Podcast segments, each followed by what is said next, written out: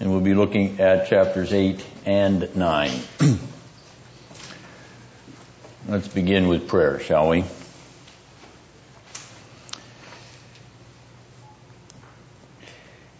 Our Father, we pause to acknowledge the awesome sovereignty of your majesty and power. And our confession that you do indeed foreordain whatsoever comes to pass on the earth and in the skies and in the waters under the earth. You are not inactive in terms of your providential governing of the creation that you have made. And even though it groans in travail under the curse that has come because of human sin, we acknowledge that you direct all things to your glory, even things that are beyond our comprehension even tragedies that cause us to gasp in horror. Nonetheless, we acknowledge that you are Lord over all of the universe.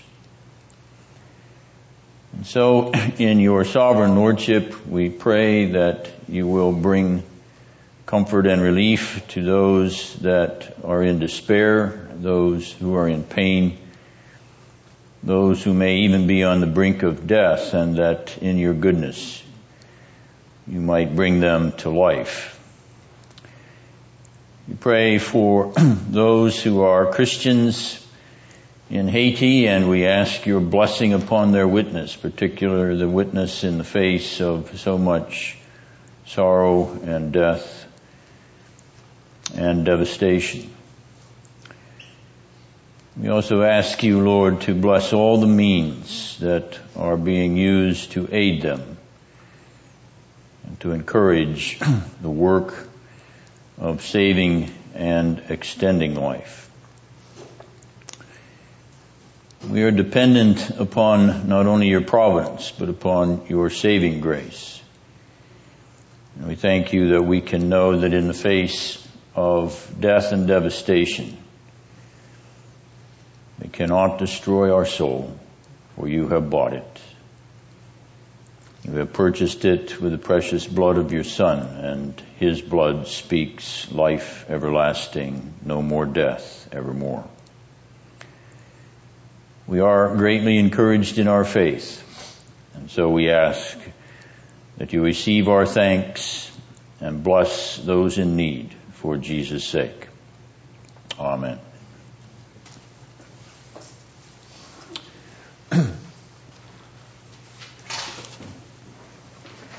Second Samuel 8 is parallel to 1 Corinthians 8, 1 Chronicles 18, I should say. And I don't want to minimize the relationship between the two passages, but I'm not going to particularly pay attention to that relationship. I just want to point out that there is a parallel version of the events in this chapter.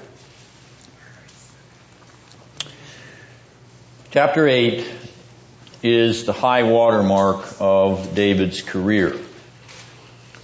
It is on my reading the climax of David's upward spiral. It caps his ascendancy to uncontested monarch of Israel and confirms God's blessing on his occupation of Jerusalem as his capital his transfer of the Ark of the Lord to Mount Zion with great joy, and his covenant relationship with God as son of his heavenly Father. Here in chapter 8, he extends his rule over the nations. Gentile kingdoms are subdued to his dominion as vassal states. A small kingdom becomes a small empire. This military and bloody expansion, which is the fulfillment of the promise given to Abram in Genesis 15:18 that the river of Egypt unto the river of Euphrates will be the boundaries of the extension of the promised land to Abram's seed. A promise which is duplicated in 1 Kings chapter 4, 21, paralleled in 2 Chronicles chapter 9 verse 26, in which we read that the border of Israel extended from the river, meaning the river Euphrates, to the border of Egypt. So that the Davidic Solomonic kingdom is the fulfillment of the Abram promise of the extension of the limits of Israel's territorial hegemony from Mesopotamia to the river of Egypt. This expansion under David is appropriate to the carnal nature of the Old Testament. It is a visual and physical display of a spiritual and eternal reality namely the everlasting destruction and subduing of the heathen to the scepter of the Lord. I ask you to please note there is none of this physical, military, and bloody expression in Christ Jesus, His apostles, or the early Christian church. That era which David embodies is transcended. Transcended and surpassed. It has passed away with the dawn of the kingdom of the eschatological David. Not a kingdom of a bloody sword, but a kingdom of the sword of the Holy Spirit. Not a dominion which expands by armies and armed soldiers but a dominion which advances by the gospel of death, resurrection, and humble servanthood. The contrast between the protological David and the eschatological David is marked, and this chapter reveals it. The Lord Jesus does not take us back to a David armed with weapons of bloody death. The Lord Jesus brings us to a David armed with the weapons of the eschaton. Spiritual weapons used by the Holy Spirit to change and transform the spirits of men, women, and children so as to fit them or to make them suited for an everlasting spiritual arena. In support of my remark that 2 Samuel chapter 8 is the high water mark of David's career, I offer the following. 2 Samuel 5 presents a transition in the David narrative.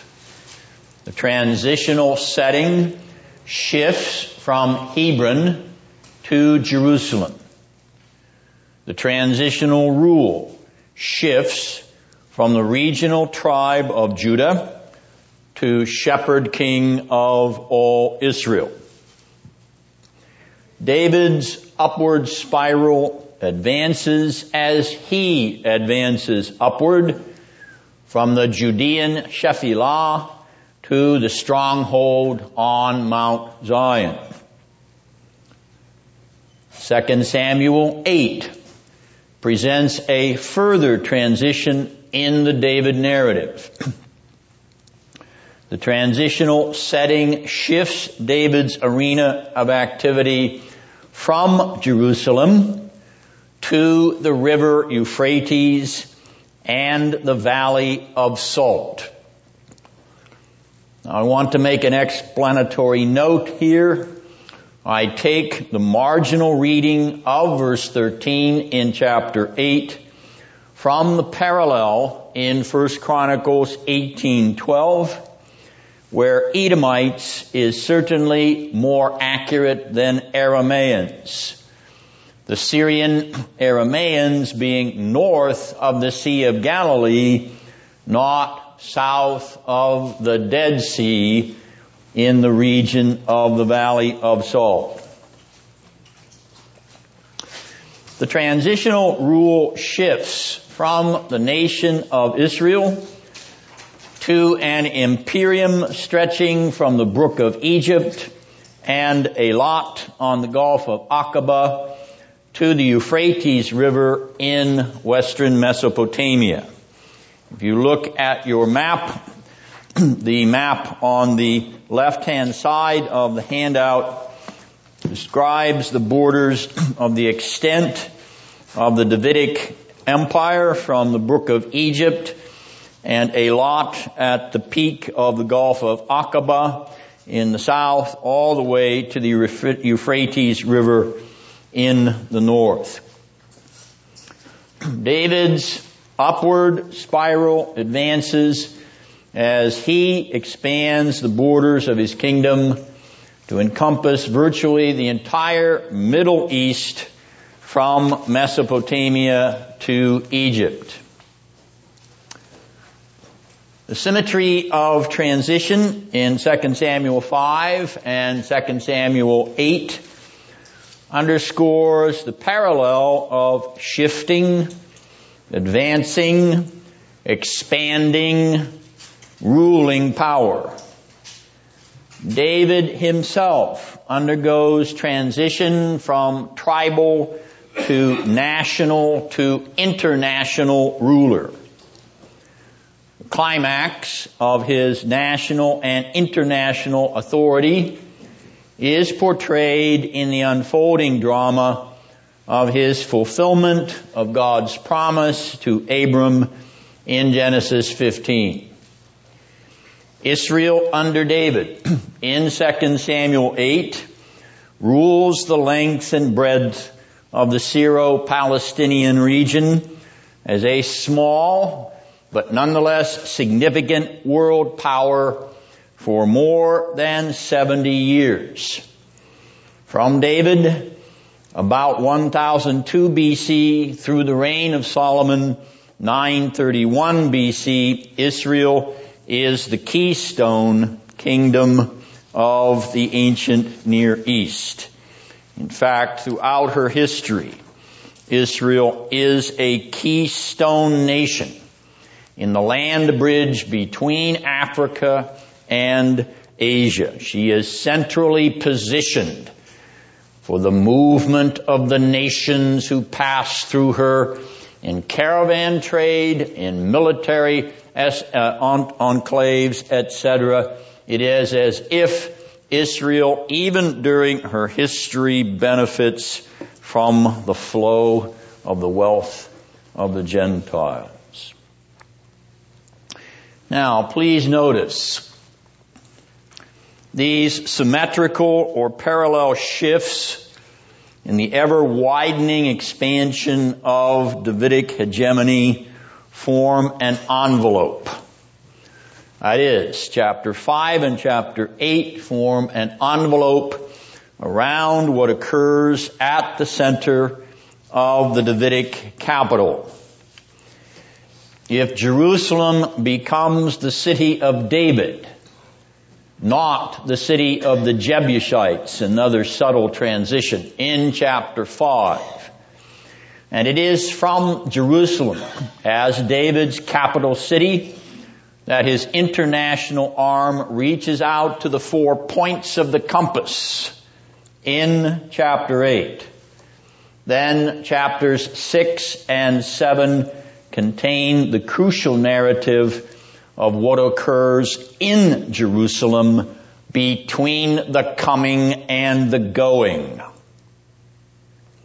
It is crucial to David's entire narrative history that the Lord bless, undergird, direct, and underwrite his actions. None other than God Almighty moves David and David moves in response. Chapters 5 and 8 frame God's endorsement. God's endorsement of the Davidic kingdom, the Davidic empire, by featuring God's very own imprimatur in his presence with the ark and his covenant with his royal son. 2 Samuel 6 and 7 mark the divine approbation of David's capital. God's very own footstool rests here. And the precious divine relation, David is my son and I am his heavenly father. In this protological Jerusalem, we have all the wonder, all the riches of the eschatological Jerusalem, however dimly revealed. The mirror of God's throne in the Ark of the Covenant, the mirror of God's anointed King who is Son of the Father in heaven, David in 2 Samuel 5 to 8 moves in the shadow of an eschatological city, an eschatological kingdom, an eschatological relation. The structure of these four chapters is central to understanding the affirmation of the kingdom of David in its dramatic transition and expansion. And that occurs with God's provisional blessing. So, to summarize, if you'll take your handout, the first page, David moves from conflict in 2 Samuel chapters 2 to 4 into Jerusalem in chapter 5. David moves out from Jerusalem in chapter 8 to conflict. Not only in chapter 8, but in chapters 10 and 11 as well.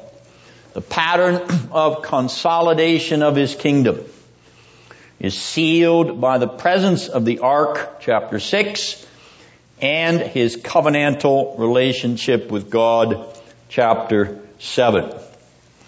We have, as it were, a bracket frame around the central and precious action of God's own presence vouchsafed to David and his covenant relation confirmed and sealed to David in terms of father-son dynamic. Now there is, at the end of this eighth chapter, an element of closure or a political administrative consolidation noted in verses 15 to 18 of chapter 8. There is a similar list, very much like this in chapter 20 of 2 Samuel, verses 23 to 26, and both of these lists are markers of closure. Administrative, political, socio-cultural closure. Here, in the names of verses 15 to 18, here is the list of David's administration his royal administration after the battle struggles by which his empire is extended and secured. There are military leaders in this list in pairs. There are record keepers in this list in pairs. There are religious leaders in this list in pairs. To sum up his military conquests, the commander of his army, and the commander of his bodyguard. To sum up his national and international diplomacy, the recorder and the secretary of his royal administration. To sum up his religious and cultic devotion, the priests of the Lord's tabernacle and the keepers of the ark of the covenant. Those verses are a summary closure and description of the bureaucracy of David's kingdom. Now let's turn our attention to the structure, structure of chapter 8, and having set aside the closure of verses 15 to 18, we look at the uh, previous verses 1 through 14. You will notice as you scan that section that verses 7 to 12 describing the dedication of the spoils of David's campaigns are an integral subunit in which he displays the fruits of his conquests in Jerusalem. So beginning with verses 7 to 12, we will label them a subunit in their own right, which leaves by process of elimination verses 1 to 6 on the uh, on the front end of verses 7 to 12 and verses 13 to 14 on the back end. Notice if you will that those two units, verses 1 to 6 and verses 13 to 14 are matched by a perfect duplication. I'll give you a moment to scan them, verses 1 to 6, verses 13 to 14, and see if you can point them out.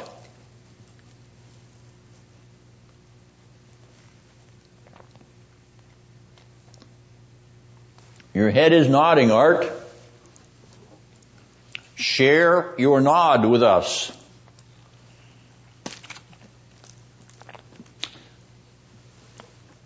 Ah, that was a nod of uh, wonder or a nod of uh, mystery. We won't attribute it to a nod of sleep.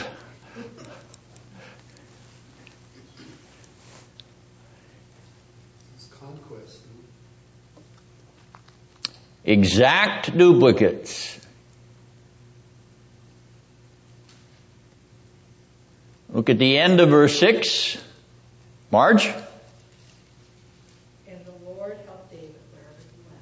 And the end of verse 14. And the Lord helped David wherever he Very good. Alright, so you see that in fact, verse 6, which is the end of another subunit, verses 1 through 6, is delimited from what follows, 7 to 12, by that statement, and it is paralleled or duplicated in verses 13 to 14, so that verses 1 to 6 and 13 to 14 are descriptions of David's campaigns of conquest, and we isolate 7 to 12, which are the displays of the booty or the spoils of those conquests. We therefore have three subunits in this chapter, uh, not including or not counting verses 15 to 18, which I regard as a closure to the entire narrative.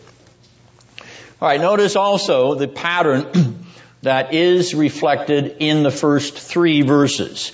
You will notice a definite sequence as you scan the beginning of verse 1, 2, and 3. You read in the first place that David defeated. You will notice he defeated in verse 2, David defeated in verse 3. The subject and the verb are exactly alike. They all refer to the action of David in defeating these uh, nations, these uh, opponents. The second thing that follows is that uh, the name of the conquered uh, person or uh, nation is given. David defeated the Philistines. David defeated Moab. David defeated Hadadezer precise, parallel pattern of structure and arrangement. And then in the third place, we receive the detail of the campaign in which David defeated the given or conquered nation. Verse 1, the Philistines. What direction do you go from Israel to get to Philistia? Anyone?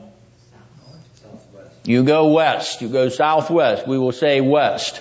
Okay? He takes control, or as some of your versions say, he uh, takes the bridle of the mother city in verse 1. Now here we have a textual issue.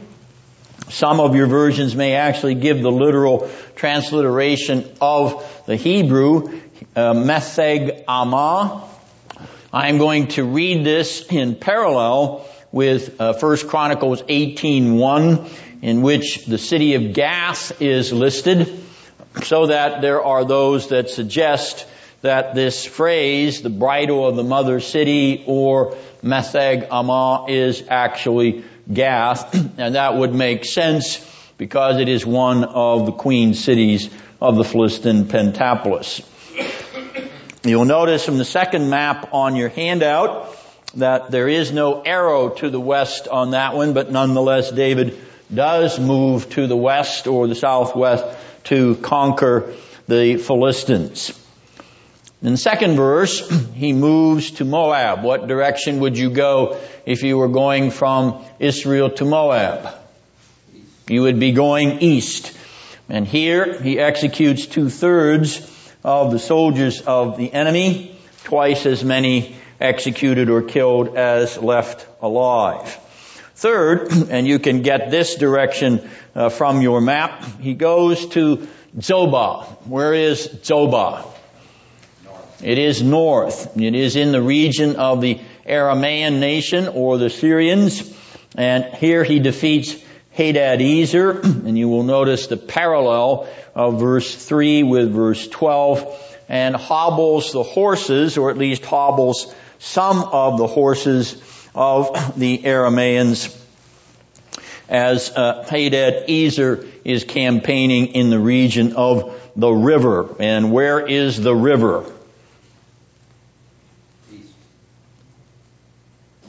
It is the Euphrates, and so it is also north of the uh, of the region of Zobah. Now, in hobbling the horses in verse uh, four, he does not hamstring all of them. He reserves some of them for a hundred chariots, and in hamstringing them, he simply makes them useless for running and uh, uh being uh, a threat uh, militarily. Uh, it doesn't make the horses absolutely useless, although it does uh, lame them. Nonetheless, it, they can be used for certain uh, restricted activities. Now, in verse five, uh, we once again read of uh, Hadadezer and David's killing of 22,000 men of the Syrians. Syrians and Aramaeans are synonyms.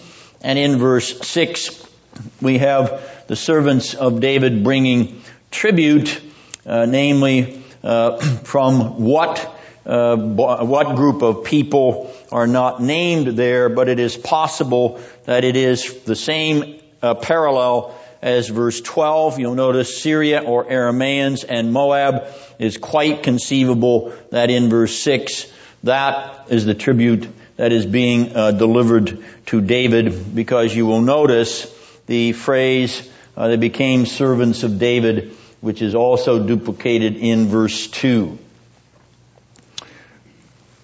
Alright, now, looking at verse 4, David spares 20,000 of the Aramaean uh, infantry. And we may ask ourselves why he does that. Uh, he executes uh, two thirds of the uh, Moabite uh, opponent, but he uh, spares 20,000 uh, foot soldiers, while he kills in verse 5 22,000. why sparing these 20,000 foot soldiers?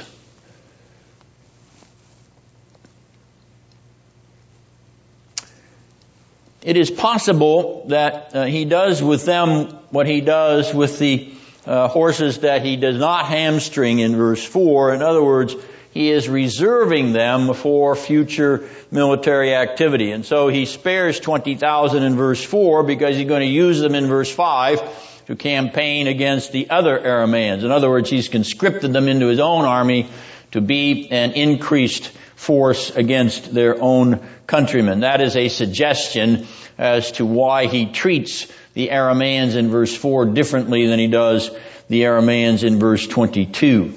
In verse 6, he puts garrisons in Syria of Damascus. Capital of Syria is Damascus, one of the most ancient cities of the world, as a matter of fact. And he, he places uh, uh, tr- uh, garrisons there. We might ask ourselves why he does that.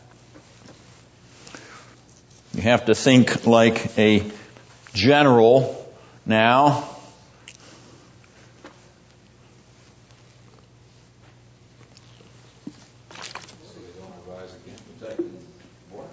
He's going to hold his territory by provisioning garrisons there in order to uh, make certain that his border doesn't shrink. Uh, he places a military enclave there in order to maintain control of that region. Now in verse 10, he is greeted by Toi, in fact receives an embassy from Toi which consists of his son and uh, lots of additional uh, spoils, verse uh, 10 of silver, gold, and bronze. Uh, why is Toi uh, well disposed to David.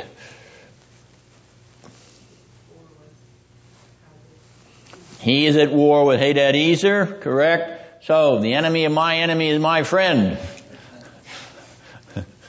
And I'm happy to ally myself with him and to encourage him and to bring him uh, all the kind of support that he needs in order to get the enemy off my back.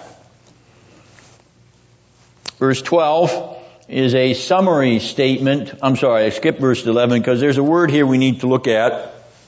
And that's that word dedicated, uh, which appears in verse 11. Uh, David dedicating these articles of silver, gold, and bronze uh, to the Lord. The uh, Hebrew word here is hikadish, uh, which comes from the root kadosh, uh, and that is the word for holy or sanctified. And so dedication here reminds us that David sanctifies these items. Uh, he sets them apart, which is the basic meaning of the word kodesh in Hebrew and sanctus in Latin and hagios in Greek to be set apart. Uh, so that a sanctified life is a life set apart, set apart to the Lord and set apart from sin, even as God himself is Kodesh, Kodesh, Kodesh, Kodeshim. He is holy of holies. He is the holiest of all. He is supremely holy because he is supremely set apart from sin. Well, it's not as if these uh, uh, uh, metals are sinful or any of that kind. The point here is that uh, they are set apart to a sacred use, to a sacred purpose. And of course, uh, the holiness of the Christian believer is that he's been set apart to a sacred purpose, namely to be a mirror reflection of the holiness of God in his life, in his character, and in his behavior. Alright, that brings us to verse 12 and the summary statement of the conquered vassal nations. Uh, we know about Syria, and we also know about Moab. Uh, what about Ammon? Uh, uh just uh, pause there for a moment. We know about the Philistines, and we know about Hadadezer, but what about Amalek? If this is a summary statement, uh, so far in chapter 8, we haven't heard anything about David uh, attacking or campaigning against the Ammonites and against the Amalekites. So what do we have here?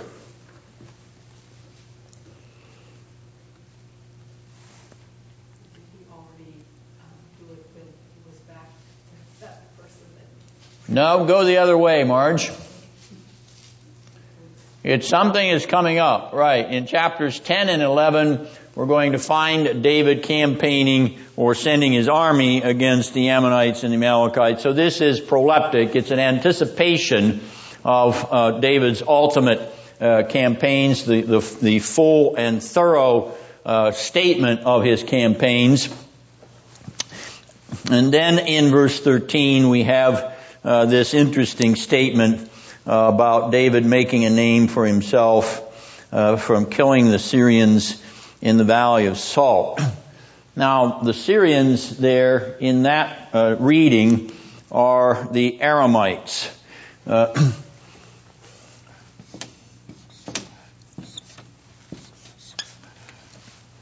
In Hebrew, Aram.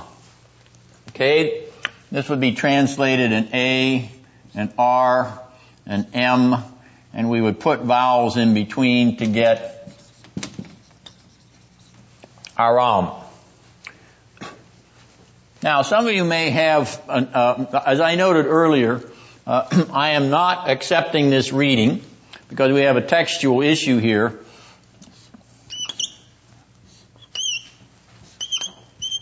I am reading Valley of Salt here as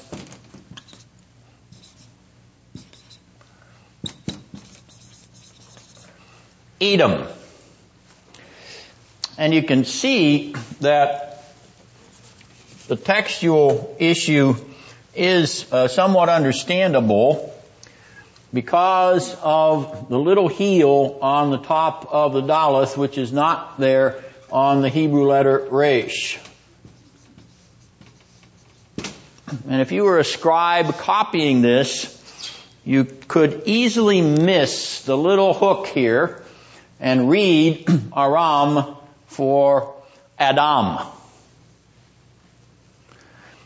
Well, the context here, namely the phrase Valley of Salt, makes it very clear that the reading should be Adam, Edom, because there's no Valley of Salt in Syria.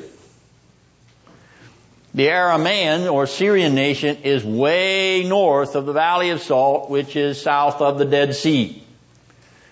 And consequently, the version in Chronicles that reads this as the Edomites is to be preferred to this reading here in 2 Samuel uh, 8:13 because uh, in uh, 1 Chronicles 18 uh, David is described as campaigning to the south and gaining that port of Eilat. Now we might ask ourselves, those of you who remember the famous 1967 Six Days War campaign between Israel and Egypt, that war which set off the current tensions in Palestine and Israel today, uh, that war uh, which resulted in the Israeli blitzkrieg across the Sinai Peninsula and the penetration of the Suez Canal, devastation of the Egyptian army. that war was started because the Egyptians blockaded the port of Eilat. Why would that set off what became a Mideastern war? Because as you can see from your map, Eilat is an outlet to the Indian Ocean. It's a seaport outlet to East Africa. It is a seaport that allows you to bring in the trade which is coming from Africa and Saudi Arabia, etc. Eilat was a very sought after port in Old Testament times and the Israelis had their seaport to the Indian Ocean and to the Pacific in Eilat in 1967 and when it was shut off, they went to war to open it up. Because of course, if they lost Eilat, and if the Egyptians had seized it and controlled it, what would it have done to the shipping routes of Israel? all the way out through the Mediterranean and the Straits of Gibraltar and then down around Africa in order to get around to Asia, etc. No way are we going to spend all that money, time, and energy when all we need to do is control our own seaport. Well, a little bit of, of uh, modern ancient history, uh, because of course, out of that six days war came the conquest of Jerusalem and the seizing of the Wailing Wall and the division of the West Bank, et cetera, et cetera, and all of the turmoil that has resulted ever since because the Egyptians wouldn't leave well enough alone. And tried to bottle up a sovereign nation, which said, not on your life. At least not yet. All right. now, uh, back to David in verse 15. We have this noted phrase that David reigned over Israel administered justice and righteousness or righteousness and equity. Now obviously these qualities are a mirror reflection of God's very own character. God is righteous and just. He is a God of righteousness and equity. Has heaven arrived on earth in 2 Samuel chapter 8? With God's royal scion in Jerusalem having extended his scepter over the Gentiles and ruling with righteousness and equity. And 2 Samuel chapters 11 to 20 will echo and re-echo, no, no, absolutely not. No heaven on earth. Well, will this righteousness and justice ever arrive. For unto us a child is born, and unto us a son is given. And the government will be upon his shoulders, and his name will be called Wonderful Counselor, Mighty God, the Everlasting Father, the Prince of Peace. There will be no end to the increase of his government or of peace. On the throne of David and over his kingdom to establish it and to uphold it with justice and righteousness from that time forth and forevermore. Isaiah 9, 6 and 7 says that that day will arrive. Behold, the days are coming, declares the Lord, when I shall raise up for David a righteous branch, and he will reign as king and act wisely and do justice and righteousness in the land. In his days, Judah will be saved and Israel will dwell securely. And this is the name by which he shall be called the Lord our righteousness. Jeremiah chapter 23, 5 and 6. David will not be that eschatological king of righteousness and equity, though he will reflect it in measure, but his own iniquities will indicate that he is not the bringer of the Lord our righteousness, the Lord our equity, the Lord our justice. He is not to be identified with the Lord. For it is that person who will bring in an everlasting righteousness, justice, and equity in a kingdom where there is no more sin, nor any more death. No, not anymore. Verse 15 projects us then to the prophetic eschatology. The narrative history is the anticipation of the progetic, prophetic projection of an eschatological king, an eschatological David who will, as Isaiah and Jeremiah predict, reign in everlasting righteousness and equity. Let's notice one more thing about the list in verses 15 to 18. Let's notice the position of the priests in this sequence. The priests are sandwiched between military or police officials and civil servants. Notice, first on the list, Joab, a military figure. Second on the list, Jehoshaphat, the recorder, a civil servant. Third on the list, Zadok, a priest. Fourth on the list, Ahimelech, a priest. Fifth on the list, Seraiah, a secretary, once again a civil servant. And finally, sixth on the list, Benaiah, the chief of the Cherethites and Pelethites, who in 2 Samuel 23 verse 23 is called the leader of the guards or the leader of the bodyguards of David, a police official. In addition to having some military prominence because he was one of David's mighty men. So that we have a sandwich here in which the priests are at the center of the administrative life or they are at the center of the bureaucratic life. As in fact, the worship of God is at the center of the life of this kingdom.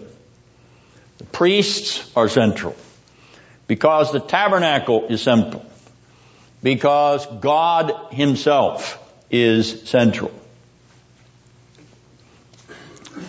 Now, before we take our break, I want to relay a breaking story archaeologically that hit the news wires this week related to the excavation of the valley of Elah. Who remembers what happened in the valley of Elah? Carol? David and Goliath. Very good. And you may recall that on September 17th when we looked at that uh, narrative, I gave you some pictures of the geography of the valley of Elah. And several years ago, a Canaanite fortress was discovered on a hilltop in the valley of Elah. And the name of that fortress is Qeiyafa. Khirbet Qeiyafa. It's a very interesting uh, archaeological site. As they began to excavate it under the direction of Gershon Galil of the University of Haifa in Israel, they found a broken piece of pottery. And on that pottery, ancient Hebrew writing. This week, Galil released his translation of that writing on that pottery shard. And the date of that writing, all who have excavated at the site have dated it to 1000 BC, which puts that pottery shard into the reign of King David writing on a piece of pottery dated to the reign of King David. It is the oldest Hebrew inscription thus far discovered. The oldest Hebrew inscription on record. Now, why do I note it? Because there are liberal scholars who do not believe the kingdom of David existed in 1000 BC. They believe he's a myth manufactured in the later uh, Israeli history and projected into the past.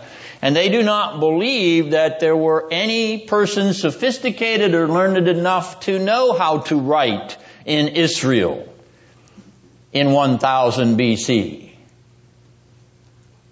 so that the discovery of the writing on this shard, the Hebrew writing on this shard, indicates that there were literate people able to write Hebrew in 1000 BC and what you read about the secretary and recorder of David's kingdom here in 2 Samuel 8 is indirectly vindicated and confirmed. So that Galil, much to the chagrin of the liberal minimalists who minimalize Old Testament history and they dominate Old Testament scholars, uh, scholarship in many circles today. Galil parades before the face of the minimalists this little shard of Hebrew writing and says, there, you see, there are literate persons in the Davidic era who are capable of writing Hebrew on pieces of pottery and firing it in a kiln and leaving it to history or to the archaeologist's spade.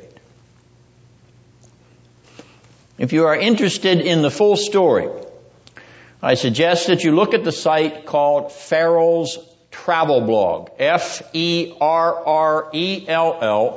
F-E-R-R-E-L-L, Ferrell's travel blog, and click on his Elah Fortress story. You will even see a picture of the shard and a picture of the very primitive Hebrew script on that shard, which he has translated, and you will be able to read an English translation of his, of, uh, an English version of what he has translated from the shard. Now all that will have to be tested by other scholars. It, it's a routine matter that one, when somebody translates an ancient piece of writing, it has to be submitted to others in order to confirm that he's not misread any of the characters, that he's translated correctly, that if these, if there are any holes on the line and what he has suggested is filling in the hole or filling in the gap is, uh, is accepted by others. So, uh, there's still some uh, uh, study to be done on this, but nonetheless, the basic uh, work is done and the significance of it is now before the public. What a marvelous last 10 or 15 years we've had in the providence of God archaeologically. Discovery potentially of David's foundation palace stones. The discovery of Nehemiah's wall. The discovery of the full uh, import of the pool of Siloam, where Jesus sends the blind man in uh, John chapter 9. What an explosion of discoveries.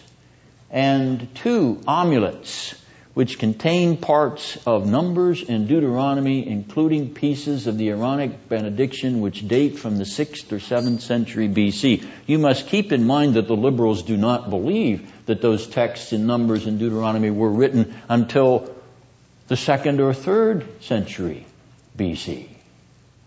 And yet, two silver amulets dated to the sixth and seventh century BC with part of the Lord bless you and keep you on it.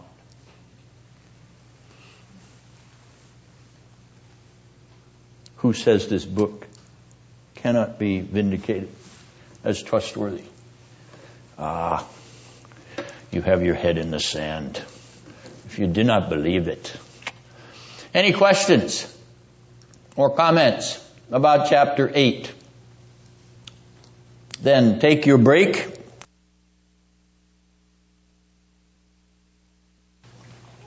And you'll notice from your outline that I have commended an article uh, that I've written on the kerux.com website entitled a king and a cripple, and I would encourage you to take a look at that. In the light of what we will say this evening,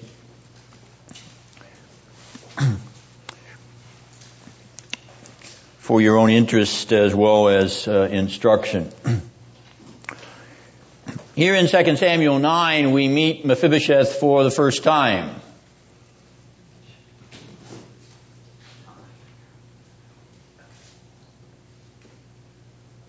Oh, no protests out there? Am I right about that, Kay? I think there's more to the story You- than what it says here. Your husband says no, he's shaking his head vigorously. Bob? I remember that he came up before, but I don't remember where. He has come up before. Does anybody remember where? Or in what context? Samuel's death. Why, I think it tells how he got crippled. It's how he got crippled, right. Well, how'd that happen, Kay? He was dropped. He was dropped. Who dropped him? His nurse. His nurse. Why would she, why did she drop him? They were uh, rushing out when Jonathan, something was going on, and they were rushing out. She was trying to save his life. Yes, she was. It's during the conflict with Ishbosheth. It's the struggle between David's house in Hebron and Ishbosheth in Mahanaim across the Jordan. And in 2 Samuel 4, verse 4, uh, his uh, his uh, laming and crippling is inserted into that story of the climax of that struggle because in that fourth chapter, Ishbosheth himself is going to be assassinated uh, by uh, those individuals who come in while he's sleeping at midday. All right, so no, this is not the first time that we have met Mephibosheth. We were introduced to him uh, earlier. Why then does the narrator mention the incident in one short verse, five chapters previous to this chapter in which he spends a whole chapter talking about it?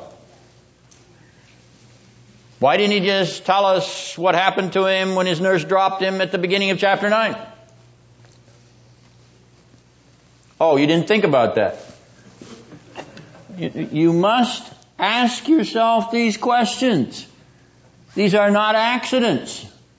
The narrator is doing something for a particular reason and he wants you to think about it. You don't just come and sit and do nothing. Your brains are to work. You don't just sit down and read the Bible and say, oh, that makes me feel good. Your brain is supposed to work. You're supposed to love your Lord your God with all your mind. Christians that think that they got a free pass and can camp out and don't have to think anymore. I'm sorry, that's one of the reasons liberals take over denominations. And because the conservatives stop thinking and they sit on their salvation laurels. Or as we say in reform circles, they become the frozen chosen. You don't have any license to stop learning no matter what your age. As long as you have mental capacity, you are still to grow in knowledge. Because you don't know it all. And I don't know it all.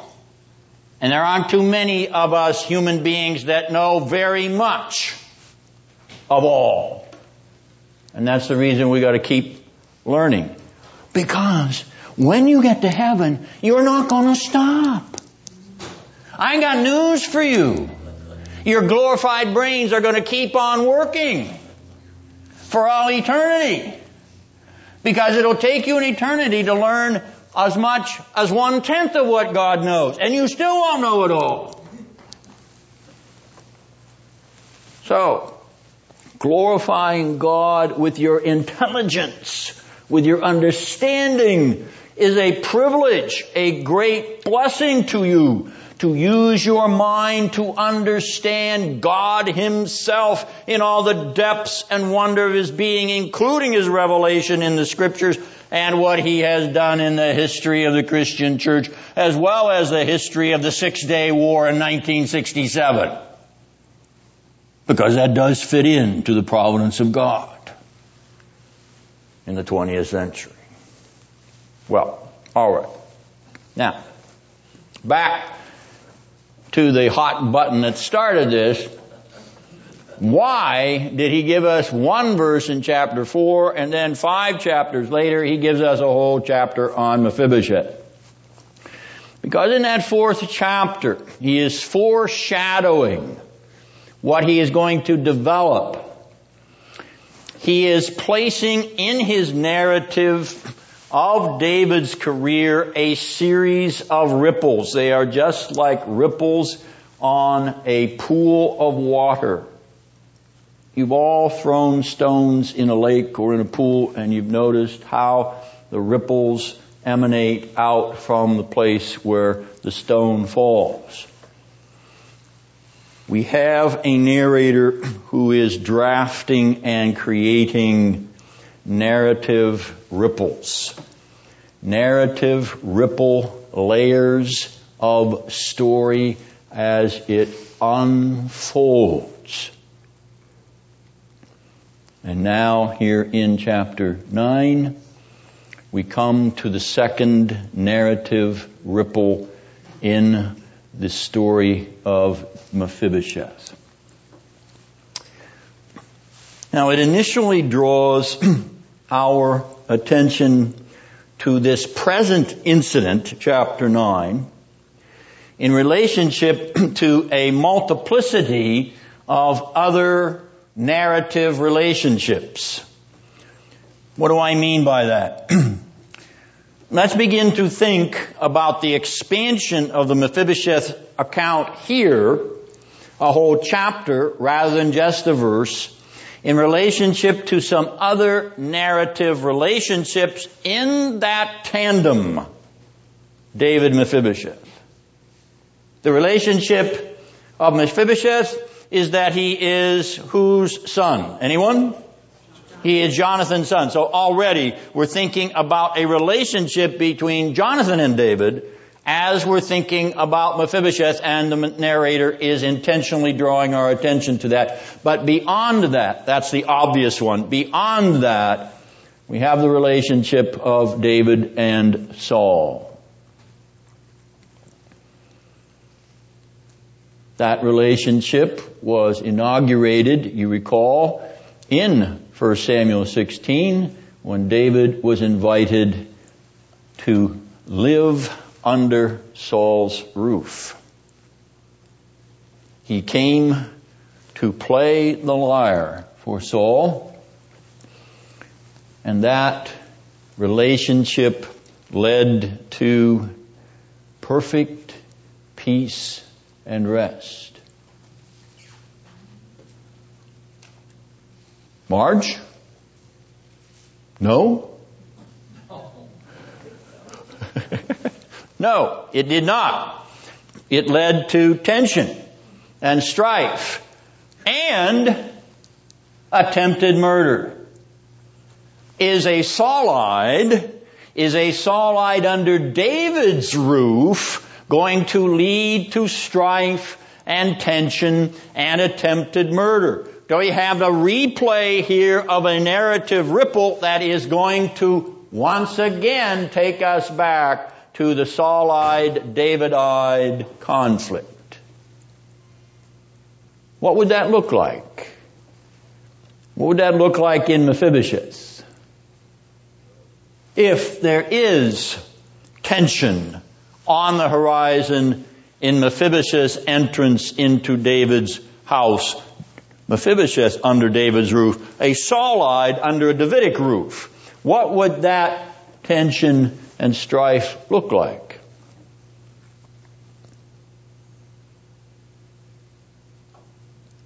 Might he try to seize the throne?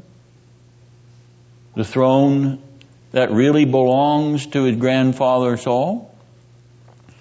Might he attempt to subvert the kingdom of David by insinuating himself under his roof and within his court? Might he even attempt to murder David? As his grandfather attempted to and did not succeed, that Mephibosheth could accomplish what his grandfather did not. Is the narrator foreshadowing once more the edge of tension? or this relationship on the edge of conflict between Saul's grandson and Saul's enemy. The narrative ripples, you see, are broader than just the introduction of Mephibosheth to David's table. Well, there is David and Jonathan and that relationship, which we've already described. But there is language here in this ninth chapter, which is a virtual duplicate echo of language in 1 Samuel chapter 20 verse 14. Is there any of the house of Jonathan that I may show kindness to? That very language occurs in verse 14 of 1 Samuel 20 in the context of the covenant which was made between David and Jonathan. Is David's kindness here to Mephibosheth a mirror of his covenant pledge to his father Jonathan? And some heads are nodding. It appears so, does it not? It appears as if David in his dialogue here is extending the kindness of the covenant that he had pledged to Jonathan. It would appear as if the narrative ripple between Jonathan and David here in the case of Mephibosheth is David showing kindness in fulfillment of the pledge that he made to show kindness. And the narrator reinforces that impression with a mirror in vocabulary. We have in this term for covenant kindness, which is in the Hebrew language hesed, variously translated loving kindness, covenant loyalty, even grace.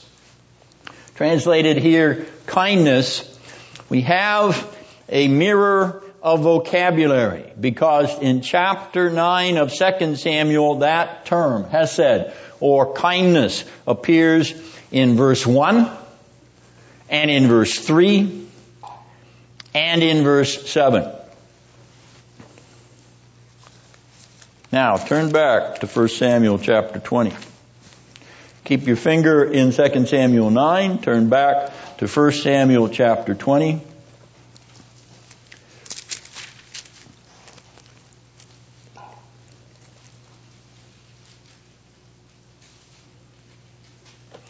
And in verse 8, the Hebrew word hesed. And in verse 14, the Hebrew word hesed. And in verse 15, the Hebrew word hesed. Three, four, three.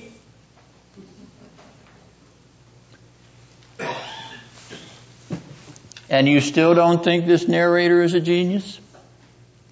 You still don't think that he's laying clues down in his narrative all along the way?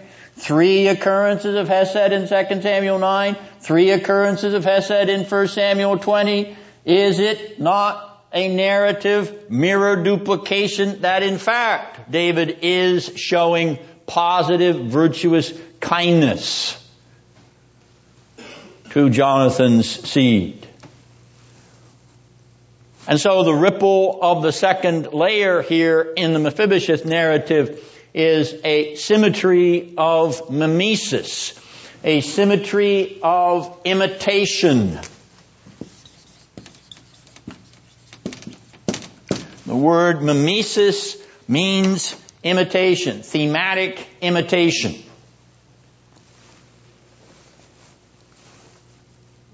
Second Samuel 9 and Hesed, kindness, is a mirror of 1 Samuel 20 and Hesed, kindness.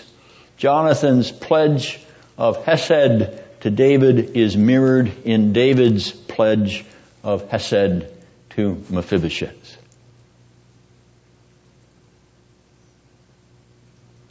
Or so we may read the narrative. And finally, there is a relationship between David and Jerusalem.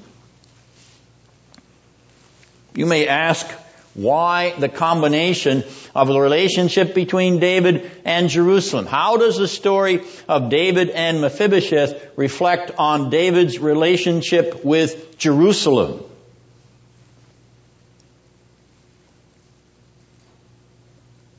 You must think of the placement, the placement of chapter 9 in the David narrative.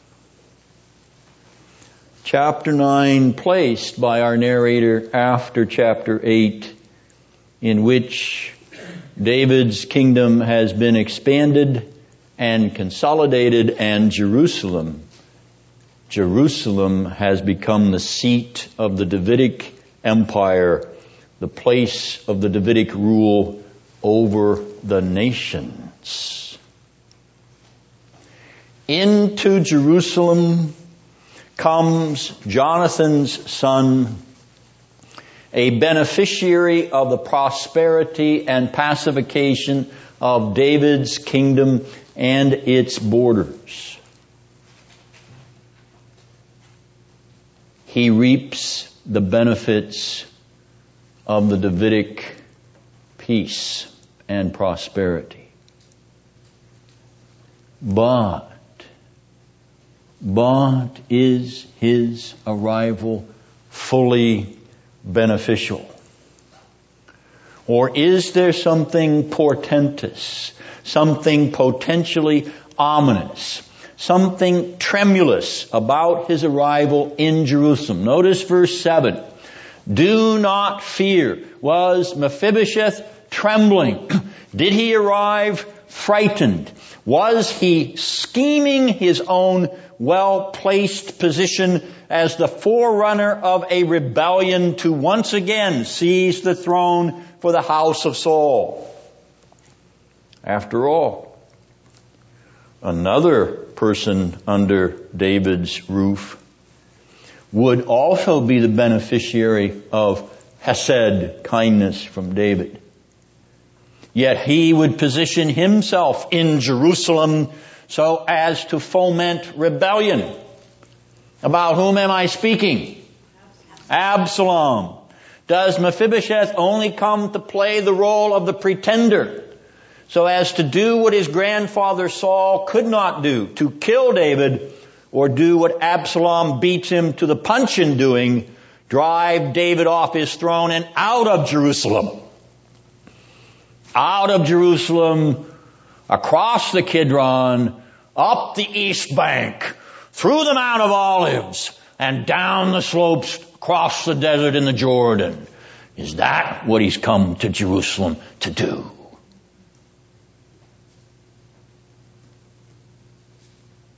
And don't forget somebody else walked that very road east of Jerusalem, across the Kidron, up the Mount of Olives into exile. Don't forget. The narrative forces and the narrator himself compels us to pile up the narrative layers of David's story, the narrative ripples in order to discern character. The issue here is character.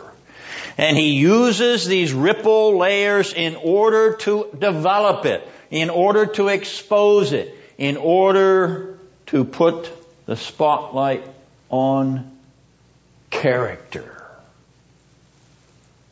The characterization of David in this narrative. The characterization of Mephibosheth in this narrative. The characterization of who else in this narrative?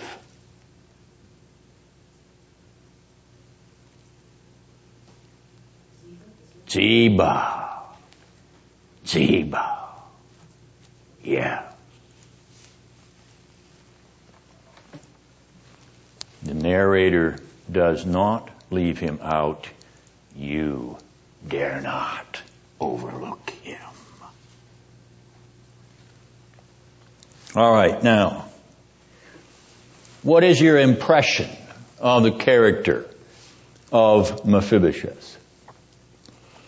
As you think about this chapter, what is your impression of the character of Mephibosheth? Carol, your head is nodding. You like him. All right, we have a vote for Mephibosheth. Seems grateful, He is grateful. he is grateful, all right? Any other characteristics? Art? Say he's humble. He is humble. You should notice a dead dog like me. Very good. He recognizes David. Is there any other indication of humility in the narrative? Behold thy servant. Okay? Anything else? He prostrates himself. What is his condition, Marge? What is his condition? What is his condition? I mean, this crippled. Yeah. And what does he do? You said it. What does he do? Prostrate. He prostrates himself. Do you know how difficult it is for a cripple to prostrate themselves? Do you know what that costs them? And yet, he does it. You still voting for him, Carol? She's still voting for him. All right. So, there are narrative elements in this chapter that cause you to say with Carol, he's a good guy. I like him. How old is Mephibosheth in this ninth chapter? He is old enough to have a son. That is precisely the right answer. Good for you, Don. Verse 12. He was how old when he is first introduced? He is five years old in chapter 4. But now he is old enough to have a son, and the son is named Micah. Does the narrator's mention of his son alter your estimate of his character? Is he still a good guy, Carol? Well, it sounds like his sister, isn't it? Michal. His aunt. Aunt. But no, it's not exactly the same. Does the fact that he has a son and it's mentioned here, does that change the fact you think he's a good guy? Uh, does it make you think that he's even a better guy or a nicer guy? He's a family man. That's exactly what I was hoping you would say, Art. You guys are, you guys are landing right on my brain. That's, that's, that's scary. Very good. Okay, because after all, minds that think alike. We don't say they're great or otherwise. Minds all right. The mention of the child, you see, brings the diminutive, brings the lesser, the lesser figure into the picture and endears you to him. All you women know all about that, you grandmas, don't you? Of course you do. You want to hold those little babies, don't you? And you're, you're very much attracted to them. Yes. In fact, it's hard for grandpas to get them away from grandmas. All right. this characteristic of mentioning the child is part of the narrator's portrait of the character of Mephibosheth. It endears you to him to a degree. And so it makes him even more of a good guy. I like him. He's a family man. He's got a little boy. All right. Now, does the narrator place in this chapter any structural elements that help us in the matter of characterization? So we're going to ask now the question of narrative structure, the structure of this chapter and its relationship to narrative characterization. First of all, we ask the question, is there structure in the chapter? Do you detect any structural element? Is there a dominant structural element in this narrative? And if so, what is it?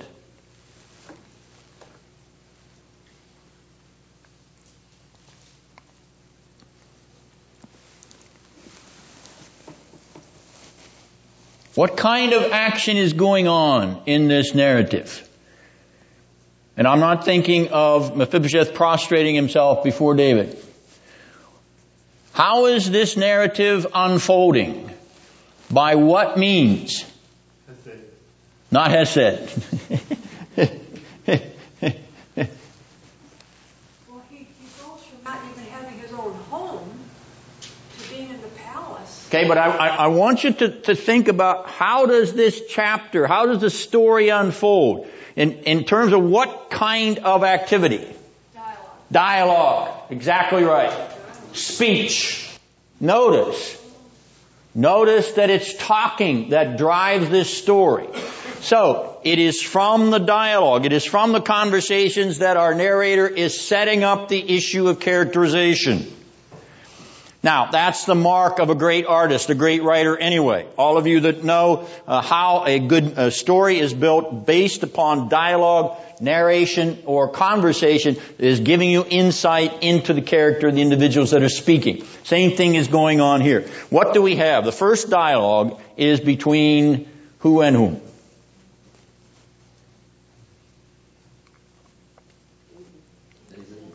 David and Ziba. Okay, draw it out. How many verses?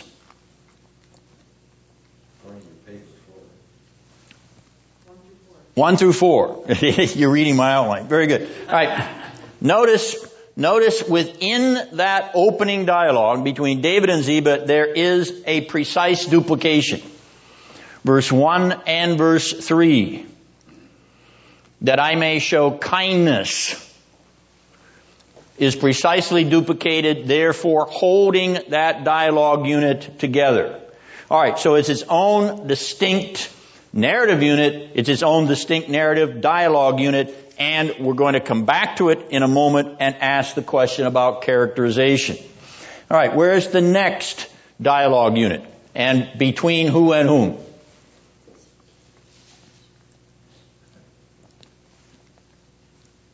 It's between David and Mephibosheth. It's between David and Mephibosheth. What verses, Kay? Five through eight. 5 through 8 is the next narrative unit. Once again, it's a dialogic unit, and we'll come back to that and ask question about characterization. And the final narrative unit, the final dialogic narrative unit is between who and whom?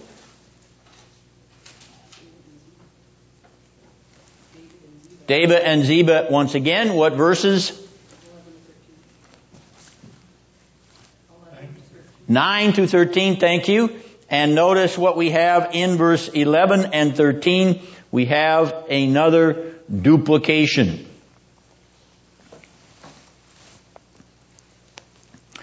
Ate at the king's table or ate at table regularly. In the David Ziba scenes, units, we have duplications. So that David and Ziba sandwich David and Mephibosheth. Verses 1 to 4, David and Ziba. Verses 9 to 13, David and Ziba. In between, verses 5 to 8, David and Mephibosheth. Now, does this place Ziba in a negative character ref- reflection?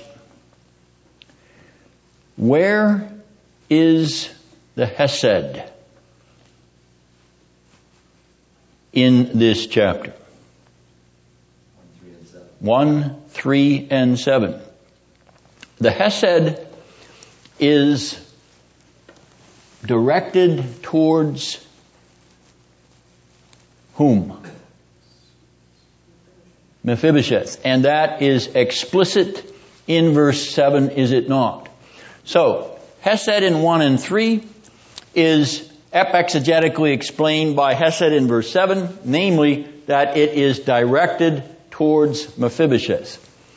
Does that leave Ziba outside of Hesed?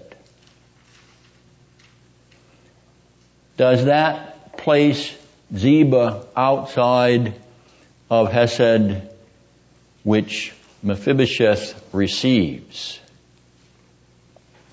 is the narrator providing clues to the character of Ziba by the way he structures the narrative dialogue in the chapter.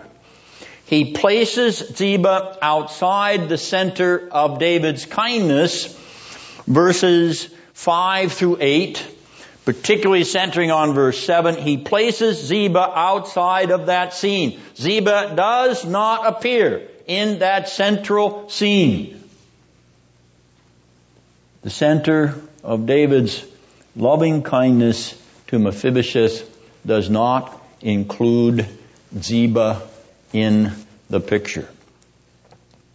The narrator places him as a bystander, a bystander to the reality of Hesed kindness, but he does not receive it. He does not benefit from it. He does not possess it. Ziba is on the outside of David's kindness, though he is the agent through which that kindness is bestowed. And so is our narrator, in fact, informing us by the way he structures the relationship between the center of Hesed in the center of the David Mephibosheth scene. Is he suggesting to us that Ziba lacks Hesed? He has none. And does this gall him?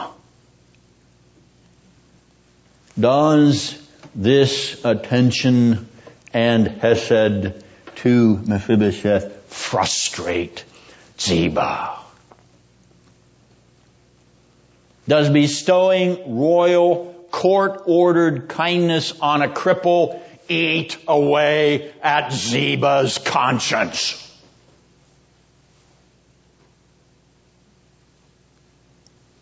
You must ask yourself why the narrator leaves no Hesed in the scene for Ziba.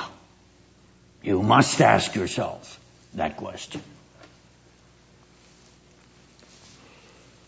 Ziba has been the major domo, has he not? Verse 2. The servant in Saul's palace. He's been in charge. He has been in charge with 15 sons and 20 servants under his command, verse 10. He'd been the ramrod. He's been the chief muckety muck. He's been the grand poobah in Saul's palace. He's had it all because he's on the top of the pyramid. Now who is in charge? David is in charge. Ziba has been subordinated as he has not been for years. And to what purpose? To what purpose are his 15 sons and his 20 servants put? As well as this previous major domo. To what purpose are they put? To take care of one person. To take care of one cripple. We are 36 able-bodied men. We work out at the gym every day. We got abs that'll make your teeth drool. Now, we've got to serve this cripple. Give me a break. Ziba doing a slow burn because he is now shackled with servitude to a cripple who has been dwelling in obscurity, in an obscure village, in an obscure man's house, in an obscure village, in a place so obscure that no one even certainly knows today where it exists. Mephibosheth is still today hiding out in an obscure place because we don't know where it was. And now, this no name, this obscure no name, cripple. I've got to make all of my energies and all the energies of my servants and sons serve him. Do we get a clue to Ziba's character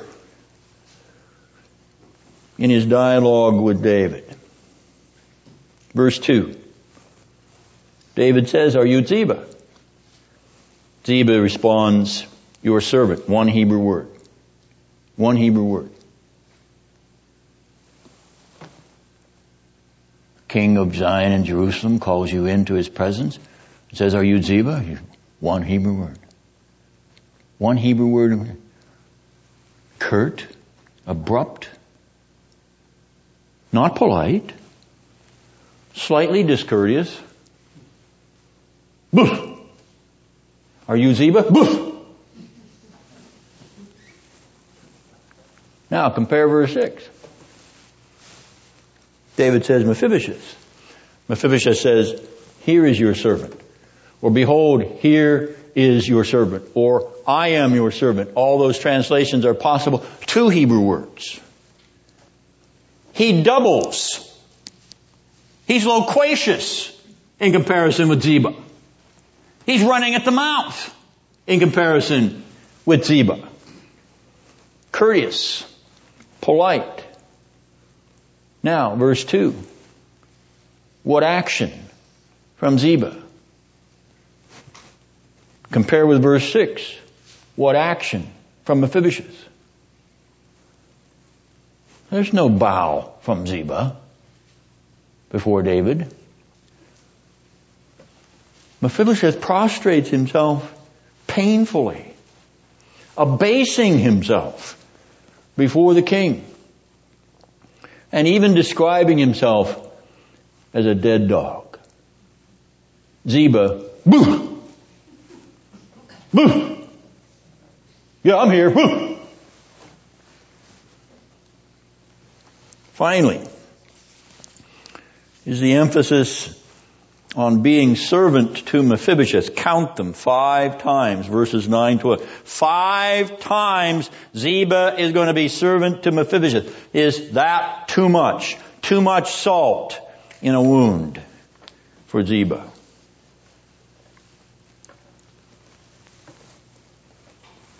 So that we look at the structure one more time in verses 1 to 4, notice David in verse 1 and Hesed, David in verse 3 and Hesed and Ziba in between and no Hesed. In verse 11, Mephibosheth. In verse 13, Mephibosheth. And in verse 12, Ziba. The sandwich of David in verses 1 to 3 and the sandwich of Mephibosheth in verses 11 to 13 squeeze Ziba between. David gives Hesed, Mephibosheth receives Hesed, Ziba is outside of Hesed. But sandwiched by the reality of it, particularly in verses 1 to 3, and it galls him. It galls him. The mirror of loving kindness here reflects David and Mephibosheth, not David and Ziba, or David, Mephibosheth, and Ziba. That mirror of loving kindness is as the Hesed of the Lord, a mirror of God's Hesed, His loving kindness, which finds sinners, dead dogs, unworthy, prostrate in humiliation and self-abasement before the King of Kings, all too conscious of their unworthiness their undeserving, their crippled and defective nature and character. Sinners need someone outside of themselves to show them Hesed, merciful, loving kindness for Jesus' sake. For Jesus is the eschatological king of Hesed love, and grace.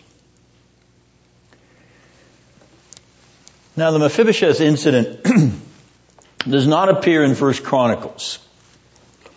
His name as son of Jonathan does appear twice in First Chronicles, chapter 8 verse 34 and chapter 9 verse 40, but the name appears in Chronicles as Meribbaal. Meribbaal. Not Mephibosheth. His own son Micah is also listed with him in First Chronicles, Second Chronicles, um, First Chronicles 8 and 9. the narrative layers of the David story in First Chronicles are ripples of a virtually righteous and godly upward spiral. The chronicler, as the narrator of First and Second Chronicles is often called, the chronicler presents a uniformly positive portrait of David's vocation and enthronement as king of Israel at Jerusalem. And yet, and yet, in 2 Chronicles 17:3, he comments on David's example, as he calls it, in his earlier days, his earlier days, when he sought the Lord and walked in his commandments. That statement in 2 Chronicles 17:3 is an implicit if not explicit acknowledgement that David's latter days David's latter days were marred by his not seeking the Lord consistently, nor consistently walking in the way of the Lord's commandments. The absence of the Mephibosheth narrative from Chronicles places it in the same category as the absence of the Bathsheba and Uriah incident from Chronicles, the absence of the Amnon and Absalom debacles from Chronicles, and the absence of David's horrific sin in the matter of the census from Chronicles. Each of these missing incidents from Chronicles shifts our attention in reading the chronicler's narrative to the establishment of a godly Davidic monarchy and a godly reign in Jerusalem. That is his purpose, to accentuate the positive. Hence, the presence in First Chronicles of a narrative, chapter 18, which parallels David's expansion to become an international ruler of an extensive Israelite kingdom, a narrative matching and supplementing 2 Samuel 8, which we just considered, is consistent with the positive reporting of David's reign characteristic of Chronicles. He does have a chapter in Chronicles which matches the chapter of 2 Samuel 8, a positive portrait of David's expanding kingdom. Therefore, the absence from 1 Chronicles of a narrative parallel to the Mephibosheth incident in 2 Samuel 9 suggests that 2 Samuel 9 represents a transitional shift in the Davidic narrative. What has climaxed with David's rise to international prominence in 2 Samuel 8, now in 2 Samuel 9, begins to show the misty and clouded anticipations of looming injustice and unrighteousness. Looming injustice and unrighteousness. Is it coincidental is it coincidental, I ask you, that 2 Samuel 8:15 features David's justice and righteousness and the very next chapter, the very next chapter, 2 Samuel 9, will begin to raise narrative scenarios which will demonstrate the very opposite, namely David's injustice and unrighteousness. Our narrator in 2 Samuel 9 has inserted a narrative which forebodes a shift. Yet another transitional shift in David's story. The fuming and glowering Ziba may go through the motions of dutiful servanthood as long as Mephibosheth sits at David's table, but rupture and tear David away from that table. Rupture and tear David away from that table and solitary Mephibosheth, solitary cripple Mephibosheth, Mephibosheth all alone looks completely inconsequential completely inconsequential in comparison with 35, yea, 36. Count them. 36 bodies who converge on David in flight from Absalom while Mephibosheth remains in Jerusalem with his two lame feet. Second Samuel 9 is a narrative shift. We are transitioning to David's decline and fall. We are transitioning to David's decline and fall with 2 Samuel 9. The ripples will unfold completely. And the Mephibosheth narrative is the portent of sad, tragic, wicked, downright evil things to come. And they're going to come from David. Ironies, ironies, ironies, sin, sin, sin ever crouching, ever reaching, ever entangling, ever entrapping, ever deceiving, ever destroying. David's upward spiral is over. It is over.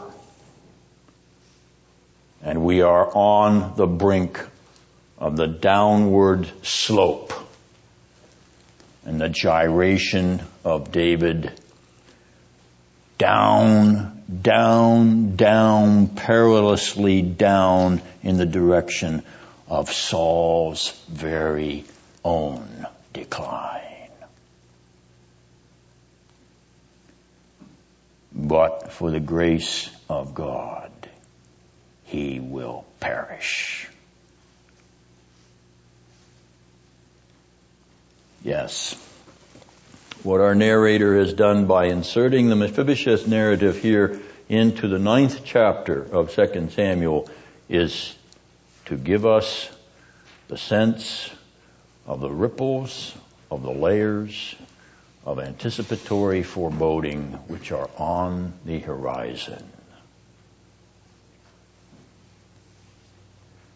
Mephibosheth will remain the good guy. David will become the bad guy.